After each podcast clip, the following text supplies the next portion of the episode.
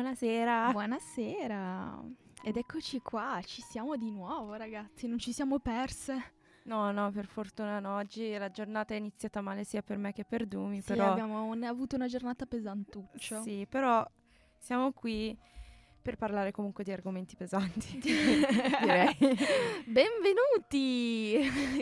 Oggi si parla di donne che avvelenano gli uomini, finalmente qualcosa di interessante. Esattamente, come avete anche visto perché ci seguite su Instagram e l'abbiamo detto, mm, parliamo di Giulia Tofana e della, eh, misteriosa, del misterioso velo- veleno mm, chiamato anche acqua tofana.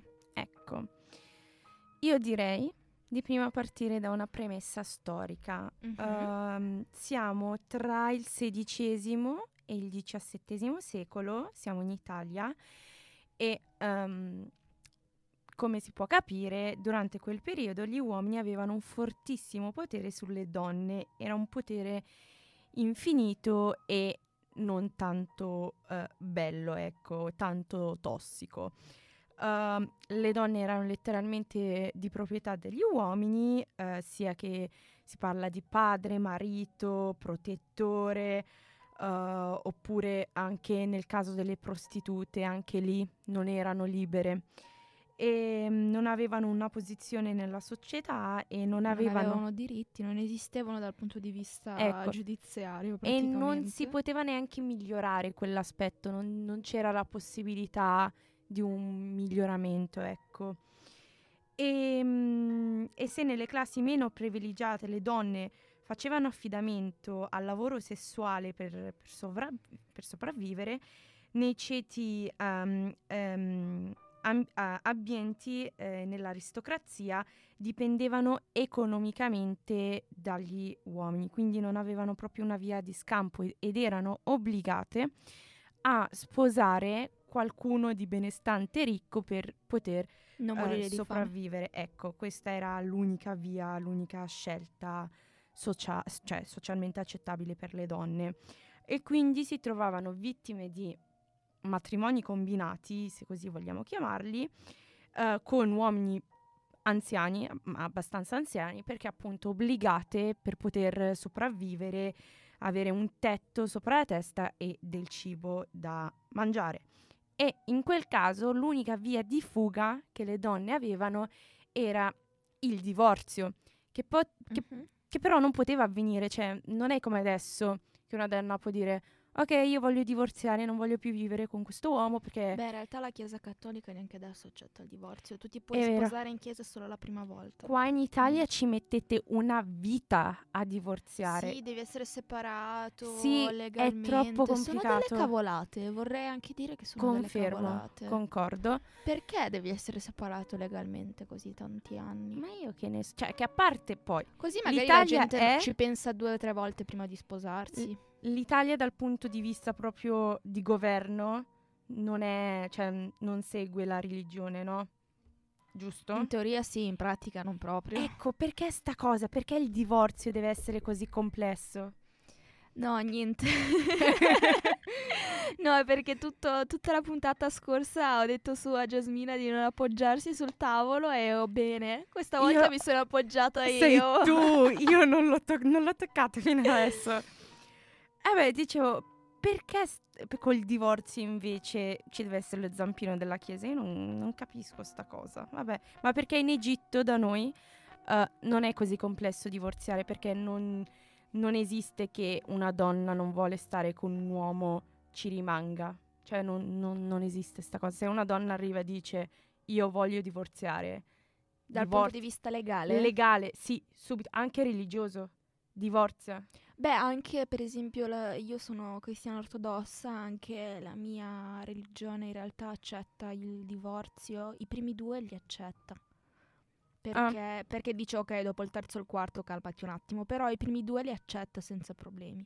Ah no, cioè da noi si Perché accettano, dicono è non c'è molto un meglio numero che la limite. persona sia felice che infelice in un matrimonio. In teoria, se divorzi dallo stesso uomo più di tre volte, non ci puoi ritornare. LOL! È un po' complesso perché dovresti sposarti, cioè, Tutte con un'altra con persone persona diverse. e poi Mm-mm. ritornare da quello a cui, con cui hai divorziato tre volte, però è complicato ritornare una quarta volta alla stessa persona che ti tratta di merda, direi. Mm. Vabbè, ritornando Dico, a se noi- ci torni la terza volta è meglio non tornarci. oh. Ma meglio non tornarci anche la seconda, Beh, onestamente. la seconda la gente, la gente sbaglia, dai. Vabbè, Direi. eh, sto dicendo, non potevano divorziare, quindi qual è la soluzione? Uccidiamo i nostri mariti. Sì. Beh, insomma, allora. In realtà dobbiamo considerare che sì, questo era l'unico modo che potevano... Cioè, sì, erano donne disperate le vedove, diciamo, avevano una posizione più alta delle donne normali nella società, cioè potevano detenere Sì, avevano un eh, minimo di libertà. fisiche, cioè potevano avere una casa, potevano avere un income, eh, tutte quelle cose lì, una cosa che una donna non sposata o sposata normalmente non poteva avere. Cioè le vedove avevano uno status speciale. Ecco, e questo era molto frequente tra le classi più ricche, cioè era difficile che avveniva una cosa del genere nelle classi più, più in basso. Ma perché nelle classi più in basso banalmente si sposavano per amore, cioè mh, era, Sì, era tutto non c'era- diverso. esatto, non Non c'era... c'era il matrimonio per, per, Per soldi, ad sì, esempio. esatto. Non avevano nessuno soldi, si sposavano per amore. il bello di essere poveri. Mm. Ehm, e quindi eh, per raggiungere questo traguardo di minima libertà, la soluzione più semplice e sbrigativa era... ehm, Ammazzare tuo marito. sì, che sarebbe il mariticidio, che io manco sapevo esistesse questo termine, ehm, che inizia, Scopri diciamo, cose nuove ogni giorno. inizia a spopolare a partire dal mil- cioè, mh, nel 1799, ecco. Secondo me esisteva anche prima, eh, solo che... Solo che non c'era il termine. Non c'era il termine. E... Sai quei meme tipo la ruota è Sì. stata inventata nel 800 avanti Cristo, la gente nel 799 avanti Cristo. Ehm, e niente, quindi le donne che volevano sbarazzarsi dei, dei propri mariti, ecco, per avere questa libertà, si rivolgevano al mondo eh, della magia, ecco, che se vogliamo dirla così, che non, non è altro che il mondo della farmacia, perché sono dei componenti chimici che tu fai, metti nel cibo a tuo marito, questo magna magna senza, senza saperlo e schiatta. Piano piano, in un paio di settimane, ciao. Esatto. Ah, Dio, io pensavo fosse mangi, pff, muori. No, no, era una- un veleno che andava messo piano piano perché così non destavi sospetti. Oh mio Dio, quindi c'era pure l'impegno da questo Era punto tutto di vista. pensato perché lei aveva, cioè Giulia aveva affiuttato l'affare e mm, ha capito che può farci i soldini, quindi insegnava anche alle sue clienti come usarla, la- questo veleno. Ecco, Giulia. Chi è sta Giulia? Praticamente in questo ambito dell'alchimia, della farmacia, della magia, quello che chiamavano, perché banalmente Giulia era, era considerata una strega. Sì, sì, sì. sì. ecco. Giulia la strega. Donna che sa pensare, stregoneria. eh, E ecco. il diavolo. donna che usa il rosmarino quando cucina, ha le piante nel giardino, nell'orticello, subito strega. Vabbè, si muove Giulia Tofana eh, per trovare una via di fuga a questi matrimoni infelici eh, e inizia con Palermo, dopodiché si sposta anche verso Roma. Mhm. Giulia Tofana nasce a Palermo, a ridosso del quartiere del Capo, dove avveniva il mercato degli schiavi fra il, cinque- il 500 e il 600. Eh, secondo alcune fo- fonti era una sorta di figlia d'arte, perché sua madre, Maddalena, era ehm, una prostituta. Però in realtà si dice che sua madre si chiami Tofania da... da, eh, eh, da, da, da- non Da riesco- Damo. Ecco, grazie, non riesco a pronunciarlo, troppo di. Ehm, che è stata giustiziata il 12 luglio nel 1633 per aver avvelenato il marito Francesco. Ok, quindi questa Tofania non sappiamo se sia la madre o la zia, non è sicuro, però consideriamola la Per semplificare la Con- mamma. Ah, ok, decidiamo, consideriamola la mamma, ok? Mamma. Praticamente Giulia eredita da- dalla mamma questa co- la- una conoscenza sui veleni perché appunto aveva coinvolto Giulia e pochi anni più tardi mh, Giulia riesce a fare questo veleno grazie alle conoscenze prese dalla madre e, e appunto inventa, inventa questo veleno usando le ricette della madre. Giulia viveva nel malfamato quartiere del Papireto, del- dal quale voleva fuggire e scappare e avere una vita migliore. Mhm. E, e nu- non, non era difficile per lei, nonostante non avesse un'istruzione, perché Giulia era una ragazza molto, molto sveglia, molto, molto intelligente e si specifica anche molto attraente. Non so a cosa servi questa cosa, questo, boh, però si dice anche che fosse molto bella. Eh, ma perché era- è diventata anche una cortigiana per questo, eh? Sì, che, che se non sbaglio era entrata tipo nel mondo della, della prostituzione, sempre grazie alla, alla madre. Ehm, e quindi per uscire dal mondo della prostituzione decide di fare soldi vendendo questo veleno. Quest'acqua che si Era chiama... una donna d'affari, secondo me. Era... Sì, era una businesswoman. Era una businesswoman, Brava sì, Giulia. perché ha detto, mia mamma mi ha insegnato questo, questo veleno è strafigo perché non si, non, in odore, in colore, e non ha nessun sapore, niente, la gente penserà che i mariti siano morti di cause naturali. Ecco, e c'è questa, questa acqua, acqua tofana, oppure acqua tufanica, acqua perugina, acquetta, acqua di Napoli, manna di San Nicola, vabbè, chi, ne, chi più ne ha più ne metta. Si ha più nomi, insomma. Veniva venduta all'interno di piccole boccette con delle istruzioni pure. mm, Veniva tipo scambiata con acqua santa oppure cose per il trucco, cosmetici. Tipo camuffavano il tutto e c'erano tutte le istruzioni per non uccidere qualcuno che non si vuole uccidere, ecco. E questa era letteralmente la svolta per Giulia, che comincia a, vi- a vendere queste pozioni ehm, e coinvolgerà poi la figlia, perché lei avrà una figlia, eh, di nome Girolama Spera.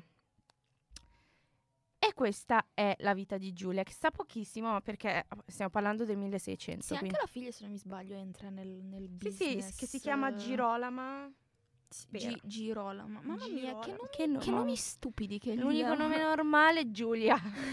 Poi tutte le Giulie hanno qualcosa che non va. Questo uccide i mariti. Vabbè, comunque, io direi Allora, continuo io con, eh, con la storia.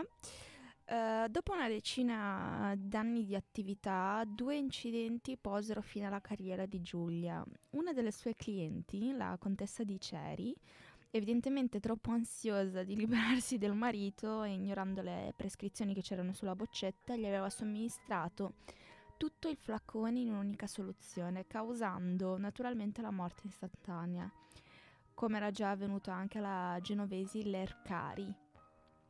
Eh, alla denuncia dei parenti della vittima si aggiunse anche quella di un marito sopravvivi- sopravvissuto da un tentativo di avvelenamento e ben presto le autorità arrestarono la responsabile. Allora, praticamente cosa è successo? Che la- il, il secondo caso era questa moglie che voleva uccidere il marito che era un... ehm, era violento e mm, un alcolizzato, però eh, non, non ha avuto il cuore di farlo, quindi all'ultimo gli ha detto no, guarda che il cibo è avvelenato. Lo stronzo cosa fa? La porta alla polizia e la torturano finché non dà il nome di, di Giulia. pezzo di merda. Eh sì, quindi mm, non bisogna neanche dimenticare che in quel periodo il Tribunale dell'Inquisizione faceva la parte del leone nei processi imputati ehm, o anche sospetti, solo sospetti di pratiche occulte e anche Giulia finì nelle- nella stanza delle torture dove confessò di aver venduto nella sola Roma dosi di veleno sufficienti a uccidere circa 600 uomini tra il 1633 e il 1651. A questo punto però le versioni sulla sorte di Tofana sono discordi. La maggior parte eh, di esse sostiene la, tesi, sostiene la, tesi, che Giulia fu impiccata in Campo dei Fiori nel eh, 59 e nello stesso luogo era stato mandato a rogo Giordano, nello stesso mo- dove è stato bruciato Giordano Bruno? Qualcuno si ricorda di Giordano? Um, la medesima sorte è toccata anche a Girolama e a numerose donne giudicate colpevoli di aver avvelenato i mariti, quindi è iniziata la caccia alla strega praticamente. Ah, hanno ucciso pure la figlia? Sì. Secondo un'altra tesi, Giulia sarebbe riuscita a far perdere le sue tracce dopo essere stata processata e assolta grazie all'intervento autorevole del suo amante, padre Girolamo.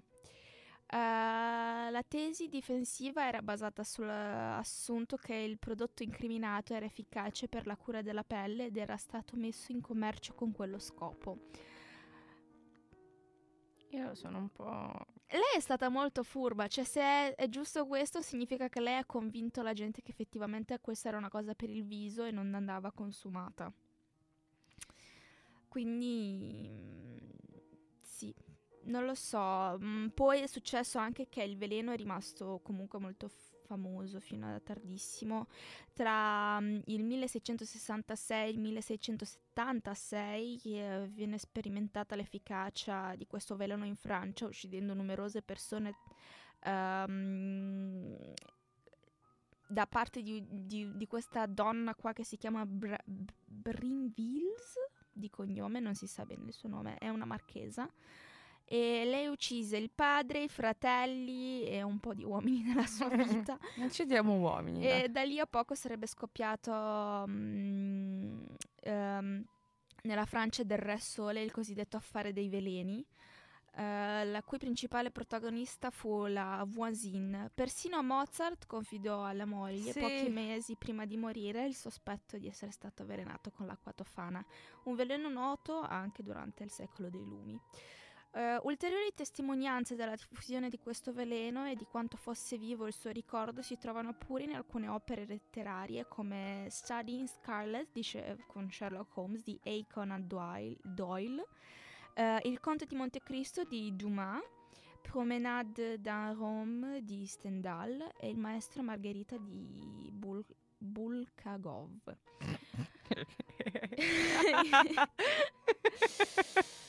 Scusate. Nomi difficili, scusate.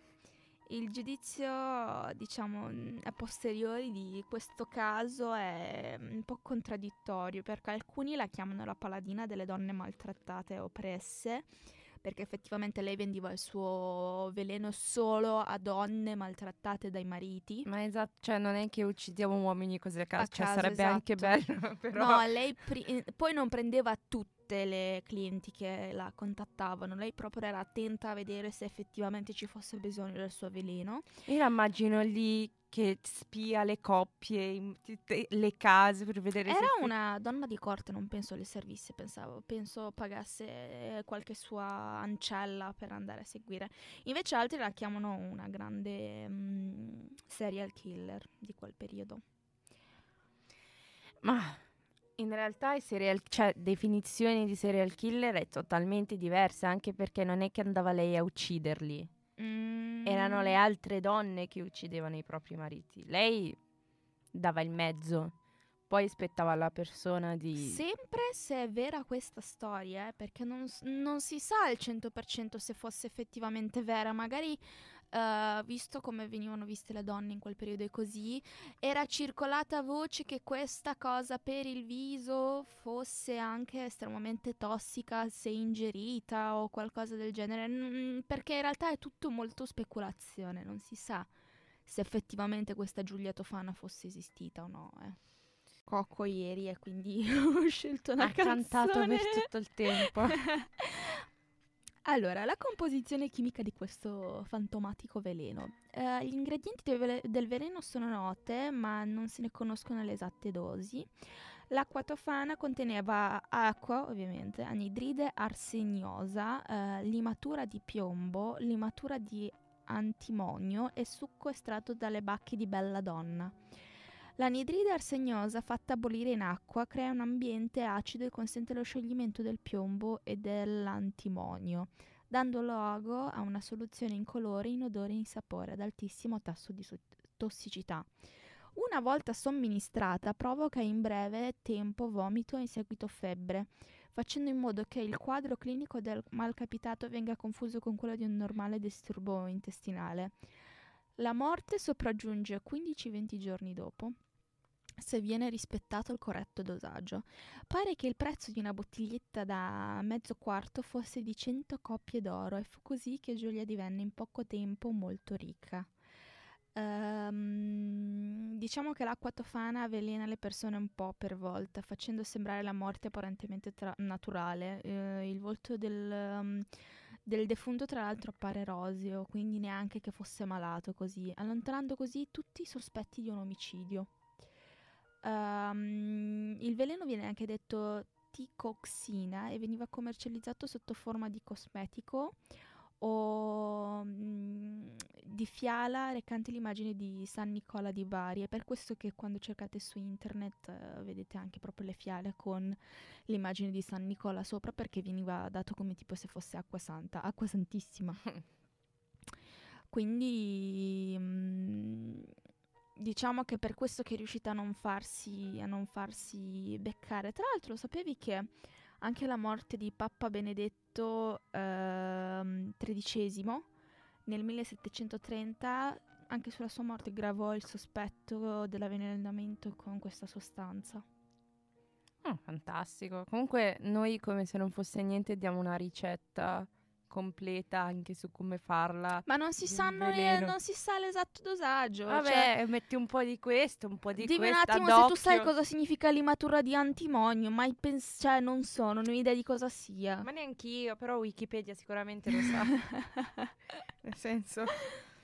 Vabbè, ehm, e dopo avervi dato la ricetta su come se uccidere... volete, eh, po- dopo guardate anche su Spotify se avete bisogno di, di scrivervi note. Magari facciamo un video tutorial esatto. e lo testiamo su qualcuno. Acqua tofana. Um, io direi che possiamo, tipo, l'ultima parte, dedicarla a argomento un po' Mm, nel senso, femminicidio contro, aspettate, maschicidio. Io non sapevo. ha vi... fatto le prove per questa parola durante tutta la puntata. Ma perché io non sapevo neanche che fosse una parola vera che trovi sul dizionario, che se apri e leggi la trovi. Cioè... Eh beh, se esiste femminicidio, esisterà anche maschicidio. Eh, per cioè... forza, c'è vuoi che esista una cosa così per le donne e non esista per gli uomini? Cioè. Ma in realtà penso, non penso sia una cosa legata al sesso, penso più che sia una cosa logica, tipo, no? Eh, cioè, se esiste la parola composto femminicidio, poi noi la sentiamo molto di più perché ovviamente nei media da fanno molto sta- spettacolo con questa cosa. Poi anche ci sono anche delle, delle um, come si dice, percentuali un po' molto alte, spaventose, ma di questo magari ne parliamo un'altra volta. Sì, perché quando si parla di eh, femminicidio non è semplicemente l'uccisione generica di una donna, ecco, mm-hmm. ma l'uccisione di una donna da parte di un uomo per motivi di gelosia o possesso. Di una partner romantico, da parte do- del partner romantico. Esatto, quindi siamo nella sfera eh, della famiglia, ecco. Mm-hmm. E quando... La maggior parte dei femminicidi accade da sì. parte di partner, vero? Sì, praticamente tutti, cioè quasi tutti. Il punto è che c'è questa tentazione di... Scusa, Dumi, Dumi mi fa il segno, guarda il mio, verso il microfono perché io mi, mi, giro. Allora, c'è questa... Non dovete stare molto vicino a lei mentre spiega perché Au! ti arriva una manata. Bene, Au! si è fatta male. Mi è arrivato il microfono. Vabbè. C'è questa... Vai, vai Jazz, che ce la facciamo. Ce la faccio, ce la faccio. Allora, c'è questa tentazione di voler annullare o normalizzare queste circostanze del femminicidio, no? Perché si dice, vabbè, una donna che viene uccisa come un uomo che viene ucciso. Cioè, scusate, cosa c'è di non normale, no?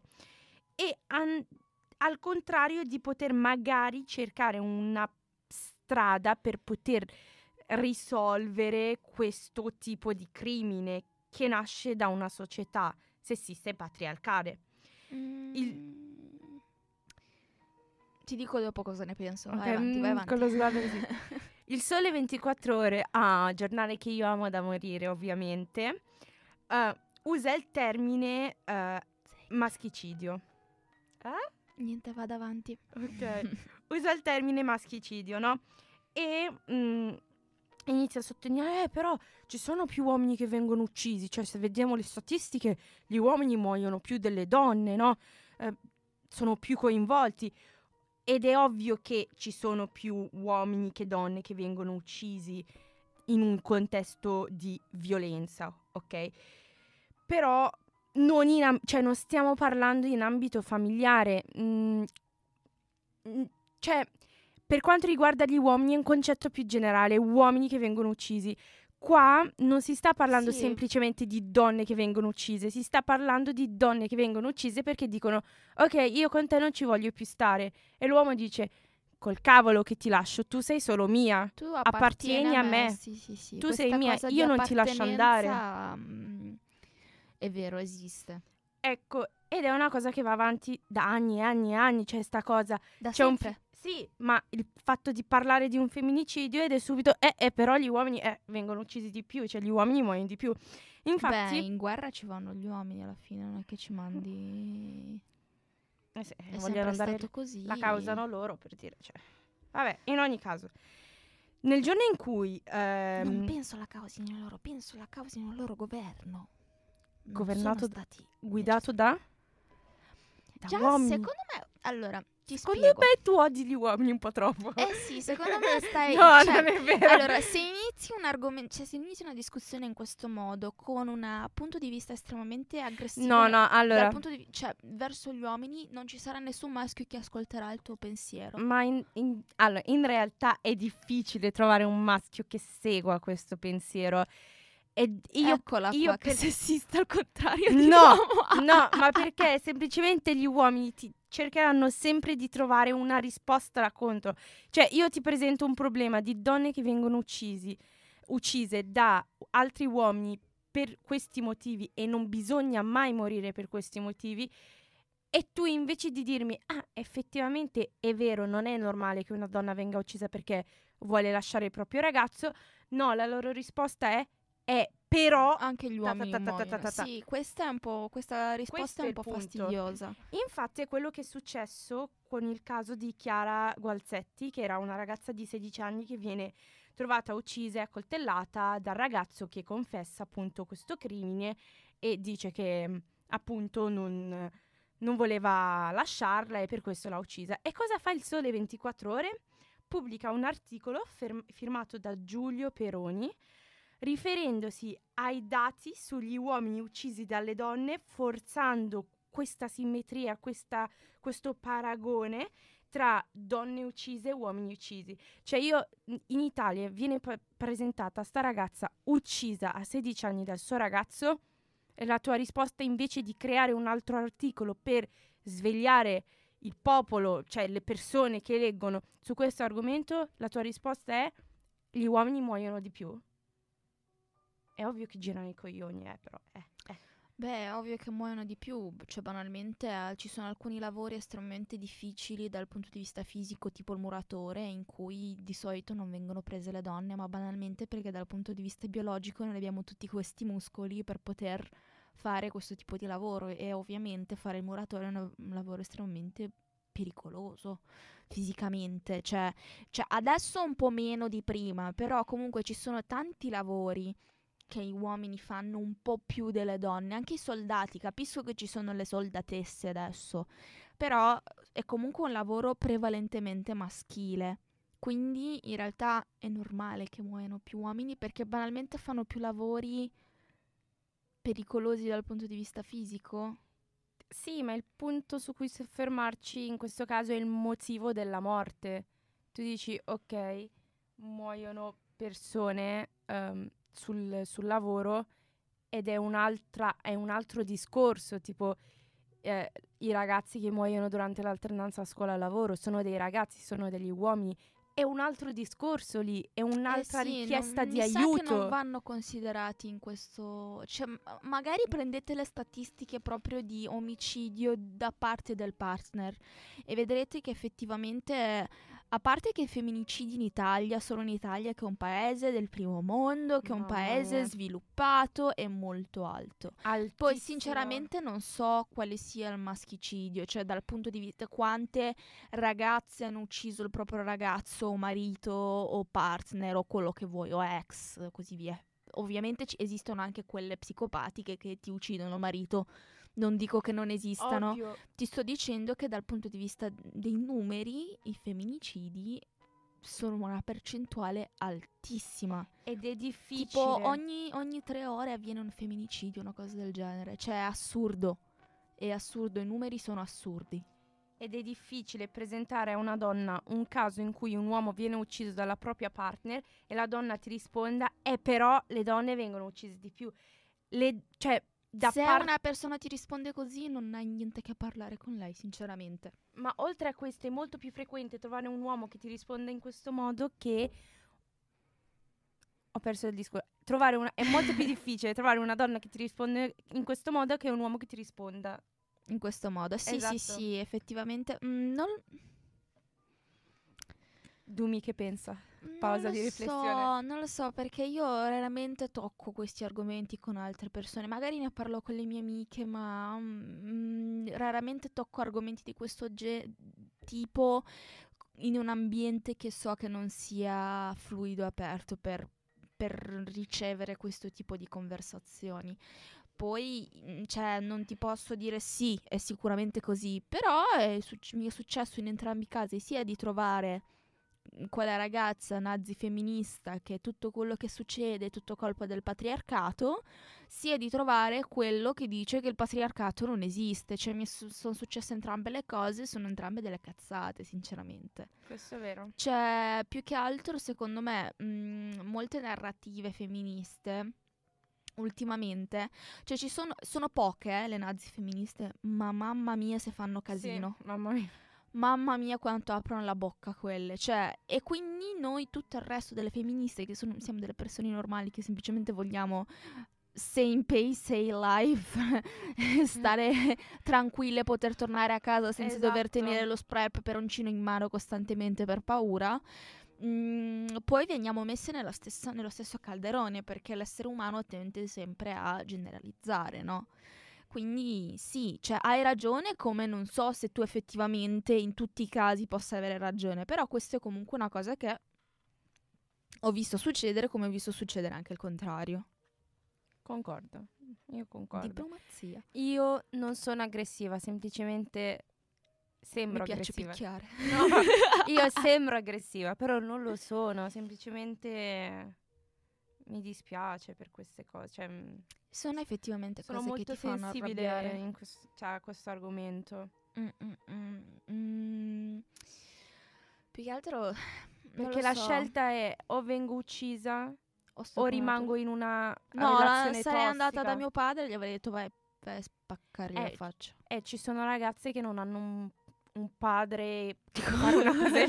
Non ho il papà. No, non è che non ha il Lei. papà, però non tutte le ragazze hanno un buon rapporto con i genitori, soprattutto con, col padre, quindi ci sono ragazze che non possono chiedere È per quel tipo di questo aiuto. secondo me che poi sono finite in una relazione estremamente tossica. I famosissimi daddy issues. Eh sì, perché se tu hai una- un rapporto orribile con tuo padre, ovviamente andrai a cercare. Perché noi involontariamente andiamo a cercare L'ambiente dei in cui siamo partner cresciuti. simili ai nostri genitori. Perché è normale, per noi è normale.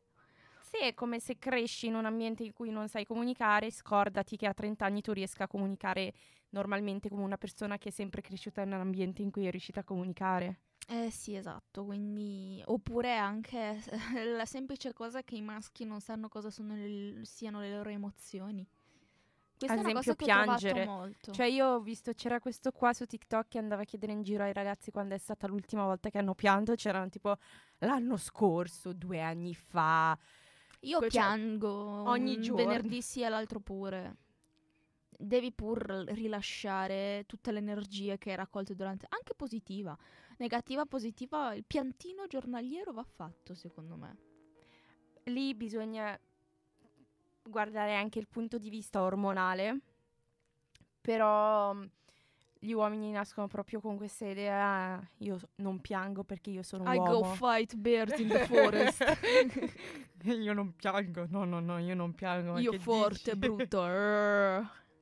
Anche se a me, tipo, gli uomini che si emozionano il giorno del loro matrimonio, sono lì che proprio piangono. A me tipo, ah, che bello questo. Ti giuro. Cioè, io vorrei che mio marito pianga il giorno del mio matrimonio. Cioè, dico... Appena ti vede inizia eh, con Sì, il cioè- moccolo tutto. Sì, oh, hai visto una bella ragazza che Visto tua futura spos- moglie. Sì, sono, cioè, con l'abito da sposa, cioè, piangi, cioè, piangi e, e fallo vedere al mondo, cioè, cosa ti devo dire? Non io che sto abbassando il microfono di Giasmino perché abbiamo due toni di voce completamente Io diversi. voglio che mio marito pianga il giorno del mio matrimonio, ok? Se no non mi sposo.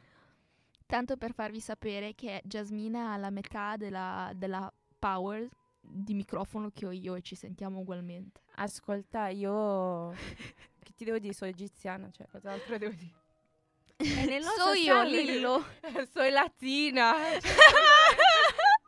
sono latino, sono latina dentro. Va bene, direi che abbiamo cazzeggiato abbastanza. Ci sta, ci sta. Noi che prima parliamo di donne che uccidono uomini, donne che vengono uccise, e mo È parliamo... tutto molto divertente, sì, sì. non tanto, cioè fa ridere ma anche Fino a un pensare certo punto. fino a un certo punto. Esatto. Vi salutiamo, fate i bravi, ci vediamo settimana prossima e sì. Ciao. Ciao. Pack of cigarettes. Hard liquor mixed with a bit of